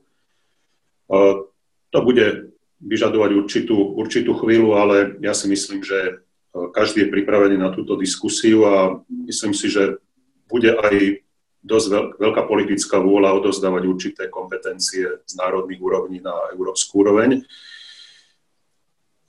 Na tejto globálnej úrovni e, netýka sa to len USA Spojeného kráľovstva, ale aj ďalších e, častí sveta, aby sme čo najrychlejšie naštartovali aj globálnu ekonomiku, pretože Slovensko je veľmi otvorená proexportná krajina, ktorá, ktorá veľmi silne exportuje mimo, mimo krajín Európskej únie, takže tam by sme mali byť takisto veľmi aktívni, či už cez našu diplomáciu, alebo aj v rokovaniach v Bruseli e, pri otváraní e, diskusí medzi Európskou úniou a USA. A tu si myslím, že takým, e, takým lakmusovým papierom, aj čo sa týka pripravenosti USA na takú otvorenejšiu spoluprácu, bude zase obnovenie rokovaní o dohode o voľnom obchode, pretože toto je vždy, vždy taký určujúci faktor. Môžeme si um, niekoľkonásobne potvrdzovať záujem o transatlantickú spoluprácu, ale pokiaľ sa nepohneme v dohode o voľnom obchode, tak tie vzťahy budú stále veľmi napäté a budú, budú narážať vždy na určité volebné cykly, pretože ako vidíte, aj v USA sa veľmi politizuje otázka globalizácie, e, svetového obchodu a podobne. Takže tu, tu by som skôr apeloval na, na výzvu voči Spojeným štátom znovu sa vrátiť e, k odborným, profesionálnym rokovaniam v dohode o voľnom obchode. Ak sa dotknem tej e, centralizácie a lepšej koordinácie európskych politik na národnej úrovni, ako viete aj z predchádzajúcich diskusí, ja som zastanca vytvorenia určitého silného úradu predsedu vlády, pretože ja beriem e, čerpanie eurofondov a využívanie týchto európskych nástrojov v národnej ekonomike ako určitý spôsob e, manažovania veľkého objemu zdrojov, ktoré sa dostávajú do ekonomiky. Sú to často aj voľné peniaze, ktoré potom majú aj určité dôsledky na konkurencieschopnosť, e, hodnotu peňazí a, a podobne. Takže tam je veľmi dôležité, aby sa to e, riešilo na určitej profesionálnej úrovni a keď si zoberiete súkromný sektor, nikdy nevidíte, že vo fungujúcej firme funguje nejaká taká rozrobenosť, že nejakí generálni riaditeľia sekcií rozhodujú, rozhodujú o strategickom smerovaní firmy, čo sa do, do, doteraz dialo na, na tejto úrovni, že proste ani nie ministri, ale generálni riaditeľia na ministerstvách rozhodovali kam tieto vyčlenené prostriedky pôjdu. A toto sa musí zmeniť. My potrebujeme na tej národnej úrovni určitého gazdu, ktorý bude určovať tieto národné politiky a to sa týka aj európskych fondov. Takže ja sa prihováram veľmi aktívne za vytvorenie silného úradu predsedu vlády, ktorý bude mať kompetencie negociovať, ale potom následne aj rozdielovať tie eurofondy do, do ekonomiky. Ďakujem pekne. Ono asi najčasť, alebo problém býva, ak tí generálni riaditeľia sú v zásade iba šerpami akcionárov, ktorí sa každý snaží presadiť svoj pohľad na to, ako má byť firma riadená. A, a áno, centralizácia môže do istej miery a, túto vec obchádzať alebo riešiť. A, pán Miko, nech sa páči. No, ja tu pridám pár svojich postrehov, ale len musím, e, chce sa mi dopredu povedať, aby bolo vnímané, že to je názor Ladislava Mika a nie Európskej komisie, lebo v otázkach zahraničného smerovania Európskej komisie viete, že to je zložitá, citlivá vec, ktorá závisí na dohode členských štátov a proste to je veľmi zložitý proces. Ale tak najprv k tej medzinárodnej spolupráci a riešeniu na globálnej úrovni. Ja osobne e, mám e, taký, e, by som povedal, postoj, že samozrejme a prirodzene Európa by mala a určite sa bude snažiť tie veci riešiť proste aj na nadeurópskej úrovni ako globálny hráč, ale osobne mám dosť veľké obavy z jednej veci. Už to tu zaznelo nepriamo. E, máme, zostáva nám asi 1,5 mesiaca do doby, aby sa Británia rozhodla, či chce predlžiť e, diskusiu viac než do konca tohto roka. A zatiaľ nie sú žiadne známky, že by tomu tak bolo. E, to zväčšuje stále viac pravdepodobnosť vlastne len odloženého tvrdého Brexitu na koniec roku. A teraz tej situácii post-korona, za prvé si musíme uvedomiť, že sú tu ďalší veľkí hráči, ako je Čína, ako je Rusko, ako je Brazília, ako je India. A za druhé, že vlastne my sa môžeme dostať do situácie, že na, vzhľadom na nedohodu o nejakom e, bližšom fungovaní e, Británie v spolupráci s Európou, napriek tomu, že máme priateľské vzťahy a tak ďalej a tak ďalej, tak sa tam vytvorí priestor pre, väčšiu spoluprácu Británie so Spojenými štátmi a že vlastne e, by som povedal, z globálnej spolupráce sa môže stať viac globálna súťaž. A títo hráči budú vlastne ako keby menej partneri a viacej súperi. A to, to podľa mňa nie je vôbec ako e, nereálny scenár. A práve preto si myslím, že vlastne úplne kľúčové je, aby sme mali ako Európa vnútri čo najviac zjednotený postoj, aby sme boli čo najviac koherentní, lebo ináč budeme vlastne v tejto globálnej súťaži ako Európa slabší. Že toto si myslím, že ako kľúčová vec a treba skutočne počítať aj so scenármi, že my by sme boli samozrejme všetci šťastní, e, keby sa podarilo, aby tá spolupráca bola čo najlepšia, ale ja čo sledujem súčasné kroky e, Trumpovej administratívy v Spojených štátoch, tak to America First teraz dostáva akože veľmi E, by som povedal, konkrétny obsah, ktorý nie je e, proste úplne koherentný s tým, s tým e, úplne priateľským ekonomickým naladením Spojených štátov voči Európe. Čiže toto si myslím, že je akože dosť vec teda dôležitá na úvahu.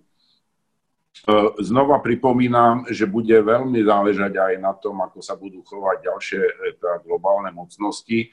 Čína už teraz výrazne teda mieša karty v globálnej ekonomike Teraz je otázka, ako sa postaví Amerika k Číne, do akej miery sa budú hľadať zodpovednosti za koronakrízu a tak ďalej. To sú všetko veci, otázky veľmi široké, ale môžu mať veľké dopady ekonomické. A to znamená, že ešte, ešte môže byť veľa prekvapení.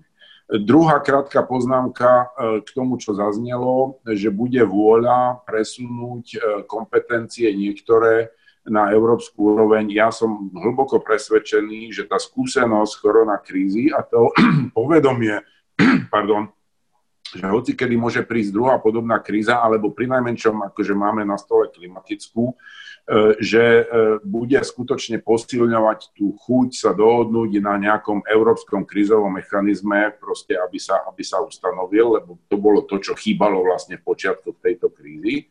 Takže tam súhlasím s pánom Kmecom, že, že je veľká pravdepodobnosť, že sa v tomto nejak ako budeme hýbať dopredu. A posledná centralizácia na slovenskej úrovni, tak samozrejme Európska únia E, nevstupuje takto detailne do týchto vecí, ale predsa len e, historicky je známe a každoročne vlastne od počiatku, od vstupu nových členských štátov, tam vždy bolo upozorňovanie na to, aby sa príliš nefragmentoval e, spôsob akože hospodárenia s európskymi peniazmi v členských štátoch. Vždy to bolo o tom, že je lepší, menší počet tých jednotlivých inštitúcií, ktoré do toho vstupujú kvôli logickým veciam. My vlastne, keď poviem to úplne jednoducho a posedliacky, to, čo potrebujeme na Slovensku, okrem teda nejakej jasnej predstavy o stratégii a smerovaní, je zjednodušenie toho systému. Aby proste to začalo fungovať rýchlejšie a jednoduchšie. A z tohto titulu samozrejme, čím je viacej hráčov, ktorí sa musia nejak dohadovať, tým je ten systém zložitejší. To znamená, že toto hovorí určite pre nejaký spôsob centralizácie, ale ja si myslím, že to musí byť sprevádzané jednou a veľmi kľúčovou vecou, a to je e, dramatické zvýšenie jednak jednoduchosti procedurálnej a jednak transparentnosti, ktorá umožňuje verejnú kontrolu. A pokiaľ sa toto podarí ako do toho systému viacej dostať, tak by som sa nebal toho, aby to bolo viacej centralizované. Ďakujem pekne. Máme tu dve otázky. Jednu, jedna sa pýta na to, či by pomoc v post-korona období nemala mať predsa len viac formu grantov ako úverov, ktoré zvyšujú zadlženosť firiem, ktoré už aj tak čelia problémom, ale ja myslím, že túto otázku môžeme stiahnuť aj na verejné financie. Ak budeme štátom pomáhať úvermi a tie štáty už dnes majú vysokú mieru dlhu, čo to potom urobí z nejakého strednodobého hľadiska. A potom je tu druhá otázka, ktorú, ktorá sa týka problému, ktorý som schválne nespomenul, pretože on nesúvisí ani tak s vecami, ktoré ide robiť Európska komisia, súvisí s aktivitami Európskej centrálnej banky a to je rozhodnutie Nemeckého ústavného súdu, podľa, ktoré, ktorý de facto Nemeckej centrálnej banke zakázal, ak nepríde dostatočné vysvetlenie, participovať na, na intervenciách ECB v, na finančných trhoch. Otázka je, že či toto rozhodnutie neskomplikuje alebo možno až nezablokuje časť európskych aktivít v boji proti koronakríze. Môžeme začať s pánom Dojčakom a zároveň si uvedomujem, že minimálne pokiaľ ide o tú druhú otázku, budete hovoriť svoj osobný názor a nie pozíciu inštitúcie, takže s tým počítame. Nech sa páči. Áno. K tej prvej otázke úvery versus granty.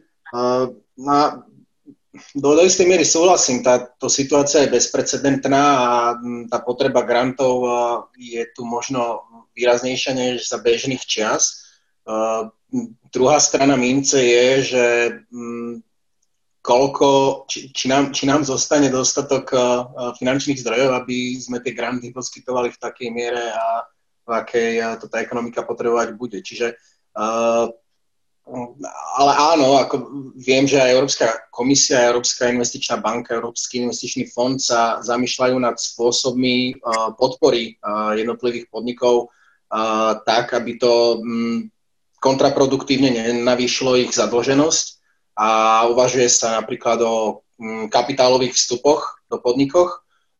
To tiež nie je úplne mm, nová vec. Európsky investičný fond podporuje kapitálové investičné fondy už dlhodobo a ide len o to, že v podstate nájsť spôsob, ako scale-upovať uh, tento už existujúci mechanizmus. Takže uh, tiež sa jedná o návratnú formu pomoci, tiež sa to dá nazvať finančným nástrojom, ale neza, ne, nenavyšuje to úver. Samozrejme, ani toto, nemá, ani toto nie je dokonalý, uh, dokonalý nástroj, lebo, uh, lebo v podstate potom sa začne, zač, začneme dostávať do situácie, kde sa trošku stiera ten rozdiel medzi súkromným a štátnym vlastníctvom podnikov.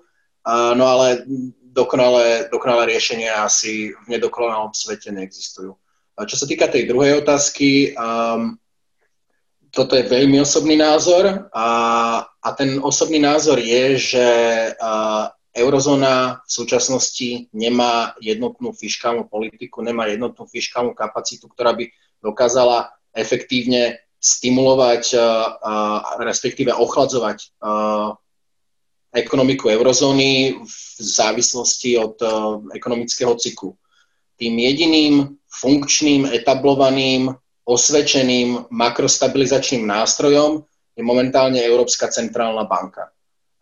To sa osvedčilo pred desiatimi rokmi a prvé týždne koronakrízy po prvých prejavoch a rozhodnutiach ECB sa to osvedčilo opäť. Takže ja osobne vnímam trochu problematický rozhodnutie Karlsruhe a mám isté obavy, aký precedens to môže vytvoriť, nielen čo sa týka implementácie, ako tie, tie vyjadrenia ECB vyzerali relatívne sebavedomo po rozhodnutí Nemeckého ústavného súdu, že jednoducho politika sa nemení a že pokračujú v tom, čo ohlásili. Ale samozrejme otvára to aj tak priestor pre um, uh, ďalšie možné žaloby podnety na ústavný súd v Nemecku, pretože je tu teraz už nejaký precedens trošku aj kontroverzný ohľadom, ohľadom výkladu európskeho práva, respektíve mm, mm, súladu medzi, medzi výkladom európskeho práva súdnym dvorom EÚ a nemeckou ústavou. Takže ono to môže ešte spôsobiť z môjho osobného pohľadu isté, isté um, komplikácie, ale to, um, to teraz na to sa dá iba počkať a riešiť to, keď to príde. No. Ďakujem pekne a nech sa páči, pán Kmec. V nadväznosti to, čo povedal pán Dojčák k rozhodnutiu Ústavného súdu v Nemecku, tiež to nechcem aj nejak politicky komentovať, pretože ja to stále zatiaľ beriem ako zaujímavý súdny spor, kde si myslím, že ešte sa budú vyjasňovať tieto európske a národné kompetencie. A ako vidíte, aj v Nemecku to v niektorých politických kruhoch vyvolalo vlnu kritiky, hlavne u tých strán, ktoré sa skôr prikláňajú k európskej solidarite. Takže tam by som si počkal, ale táto diskusia môže predurčiť veľmi významnú politickú diskusiu táto vlastne právna sa preklopí do politickej diskusie, ako ďalej s Európskou úniou. Ako pán Dojčak povedal, Európska centrálna banka je zatiaľ jediný garant určitých riešení, riešení na európskej úrovni, keď e, ekonomika prebie, prechádza určitými cyklami a keď si porovnáme napríklad Čínu alebo USA, ktoré majú veľmi silne rozpracované tieto federálne orgány, vrátane vrátane monetárnej politiky. Tu narážame stále na tie problémy, hlavne v krízových časoch. Ten dočasný euroval, ktorý sa potom preklopil na trvalý euroval v prípade, v prípade greckej krízy, zapracoval veľmi efektívne. Aj na Grécku vidno, že proste eh, vďaka tomuto eurovalu sa grécka ekonomika postavila na nohy. A tu asi budeme musieť pokračovať tejto diskusii a nevyhneme sa veľmi citlivé diskusie o mutualizácii dlhov. Ja sa prikláňam skôr k určitým veľmi prísnym podmienkam eh, v rámci tejto diskusie, skôr ako pumpovania veľkých, eh, veľkých peňazí až helikopterových peňazí vo forme grantov, pretože tie ekonomiky často, eh, často potom sa spoliehajú na, na, tú, na tú európsku úroveň a ak, ak, ak máme prísne fiskálne nástroje, tak vtedy, vtedy to môže zafungovať. A na tom Grécku to bolo vidno. Uh-huh. Ďakujem pekne, nech sa páči, pán Miko. No, veľa vecí z toho, čo som chcel povedať, už zaznelo a začnem tým, že ja sa s dovolením nebudem vyjadrovať rozhodnutiu ústavného súdu v Nemecku. Tá výkladová problematika je tam veľmi dôležitá a myslím si, že to ešte chce nejaký čas aj teda zo strany európskych inštitúcií aby, aby k tomu bolo možné dávať nejaké stanoviska, aspoň teda z pozície mojej. Uh, ináč, uh, každopádne to vnímam ako zaujímavý spor, ktorý môže mať vlastne dve vyústenia. Jedno je, že sa proste nejakým spôsobom musíme popasovať s tým rozhodnutím a druhé je, že sa nejakým spôsobom vnútorne môže meniť ten postoj alebo prístup alebo, alebo dokonca legislatívne nastavenie v Nemecku. Čiže tam ako tých možností, kam to posmeruje, je určite viacej a nechcem teraz o tom špekulovať. Ja by som sa chcel vyjadriť ale k tomu prvému, a to je otázka proste e, zvyšovania zadlžovania versus teda e, granty a finančné nástroje pôžičky. E, no, ja by som to, ja nie som ekonom, hej, ja, som, ja, som, ja som ekolog, ale ekológia je ekonomia prírody, tak aspoň z tohto titulu si dovolím jednu drobnú poznámku. Keď nasčítame všetky potreby, ktoré máme po koronakríze, vo všetkých ekonomických sektoroch a chceli by sme ich riešiť grantami, tak na to nemáme dosť peňazí. Bodka. Čiže ako je, na to, tam, to je jasná odpoveď na otázku, že granty ako celok to nemôžu vyriešiť. Ide o to, aký bude ich podiel a do ktorých oblastí teda ich dávať. A to riziko toho zvyšovania zadlžovania samozrejme tam bude hrať veľkú úlohu, ale už tu bola reč o tom, že pokiaľ sa nastaví proste jednak tá štruktúrálna reforma a to smerovanie ekonomiky tak, že vlastne e, tam budú segmenty s dobrou perspektívou schopnosti v podstate generovať peniaze a tým pádom tie požičky splácať, tak ja by som tam ten risk zase taký veľký nevidel a myslím si, že tam skutočne je, je možné e, e, vlastne do veľkej miery ísť cez finančné nástroje. A pripomínam ešte jednu dôležitú vec, že vlastne e, prečo tie peniaze dávame? My tie peniaze dávame z dvoch dôvodov. Jeden je nejaký dlhodobý, o tom sa bavíme, aby sa na ňo nezabudlo, ale druhý je e, element prežitia. Teraz sa bavíme o tom, že či tie e, ekonomické subjekty vôbec prežijú toto obdobie, teraz toho prepadu, nezamestnanosti, proste ekonomický výkyv, prudký pokles dole a tak ďalej. A to znamená, že pre mnoho subjektov e, e, v podstate e, požička je horšia možnosť, ale je stále lepšie prežiť s požičkou, ako neprežiť vôbec. Hej.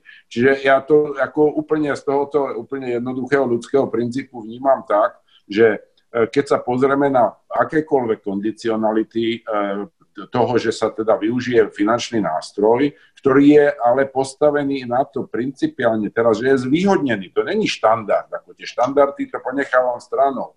Ale to nie sú štandardné pôžičky, však teraz sú tam štátne záruky, alebo sú tam európske záruky, hej, odpustenie, e, e, dl, nie dlhov, ale, ale e, úrokov a tak ďalej.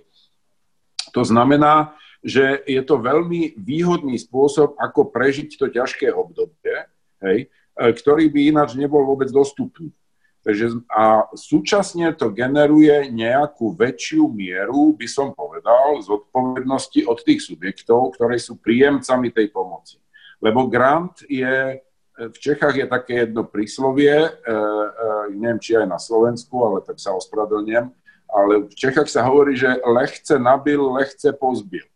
Áno, a to trošku, trošičku malinko, akoby u tých grantov, e, ako je tam určité riziko, že proste sa tam tie peniaze nasypú a buď sa použijú dobre, alebo neúplne dobre a, a tým to končí. Zatiaľ, čo u tej požičky sa proste už ten subjekt, ktorý sa o to uchádza, musí nejak starať aj o to, do akej miery je pripravený a bude schopný tie veci splácať, čili to trošku modifikuje jeho chovanie. Takže ja si myslím, že že vyššia miera finančných nástrojov je asi na mieste a že samozrejme granty by sa mali smerovať tam, kde je práve šanca, že to zadlženie by v podstate ekonomicky zabilo tie subjekty tak či tak, tak tam to nemá zmysel samozrejme. Ďakujem pekne. Situáciu samozrejme trošku komplikuje, ak sa požičky v dlhodobom horizonte menia na istú formu grantu, alebo aspoň časť z nich, ale to už sa skôr bavíme o verejných financiách ako o firmách. Približili sme sa k záveru diskusie a ja mám poslednú stručnú otázku. Vychádza z takého jedného z nepísaných pravidel európskej politiky, že Európska únia sa vždy pripravuje na krízu, ktorá už bola, ale to nie je špecifikum Európskej únie. Bude podľa vás po tejto, alebo využije Európska únia podľa vás túto krízu na to, aby sa stala stabilnejšou, na zmeny, ktoré potrebuje pre svoju dlhodobú udržateľnosť, No, alebo budeme opäť iba improvizovať, eh, tak aby sme prežili túto krízu a, a v konečnom dôsledku si tým iba nadrobíme problémy do budúcnosti. A môžeme začať eh, v opačnom porade ako na začiatku s tým, že pán štátny tajomník odišiel, čiže nech sa páči, pán Dojčák. Ja si myslím, že improvizácia nie je až tak zlou vecou a demonstroval by som to na príklade tom, že a pri poslednej kríze eurozóny okolo toho roku 2012 to legendárne uh, will do whatever it takes uh, z úst uh, pána Draghiho za Európsku centrálnu banku uh, bolo v podstate isté improvizovanie, lebo prijali sa opatrenia, ktoré ECB predtým nepríjmala. A nedá sa povedať, že to bolo iba mm, riešenie nejakej predošlej krízy alebo starej, lebo keď sme prišli do roku 2020 a nastala korona kríza a bezprecedentné ochladenie ekonomiky, no tak ECB už mala nejakú sadu nástrojov, monetárnych nástrojov, po ktorých mohla siahnuť do svojich šuflikov a vyťahnuť ich relatívne rýchlejšie. Tie, no, ich, ich, ich predstavenie, ich implementácia netrvala tak dlho, ako by trvala, keby to bolo pripravované prvýkrát. Takže v tomto ohľade ja si myslím, že aj keď uh, niekedy tie rokovania a opatrenia potom výsledky zo strany európskych inštitúcií môžu vy, vyzerať uh, uh, nie úplne najrychlejšie a oni potom, uh, oni potom majú svoje uplatnenie a to uplatnenie môže byť kľudne aj pri ďalších krízach. Takže uvidíme, uvidíme s čím príde Európska komisie ako, ako, ako, ako bude vyzerať ten výsledný mechanizmus po um, intervencii Rady EÚ a Európskeho parlamentu, ale ja som optimista a ja som eurooptimista, takže ja verím, že, že tie opatrenia budú, budú mať uh, želaný efekt a snať pomôžu aj do budúcna. Mhm. Ďakujem pekne. Pán Niko? Tak ja začnem tým, že samozrejme tiež som eurooptimista, ale ja by som postavil ten optimistický postoj ešte na dvoch iných pilier, eh, ktoré trošku z toho robia nielen vieru, ale malinko aj skúsenosť a to isté myslel aj pán, aj pán Dojčák. Lebo keď sa pozrieme späť do histórie Európskej únie, tak dá sa povedať pomerne s veľkou mierou presnosti, že zo všetkých tých veľkých kríz nakoniec tá Európska únia po rôznych akoby škobrtaniach a vnútorných diskusiách vyšla nakoniec posilnená. A, a keďže sa to tak stalo doteraz vždy, no tak ja mám dobrú vieru, že nie je žiaden dôvod sa domnievať, že by to teraz malo byť ináč. Čiže ja verím proste na základe skúseností, že to skutočne povedie k tomu, že vlastne Únia sa posilnia. Teraz e, k tej poznámke, že, e, že vždy sme akože skvele pripravení na krízu, ktorá už bola. Ja si dovolím teraz také pripodobnenie ku chorobám a k prevencii chorôb. Eh, je veľmi ťažké vytvárať, vymýšľať a vedieť proste, ako riešiť prevenciu chorôb, ktoré nepoznáme.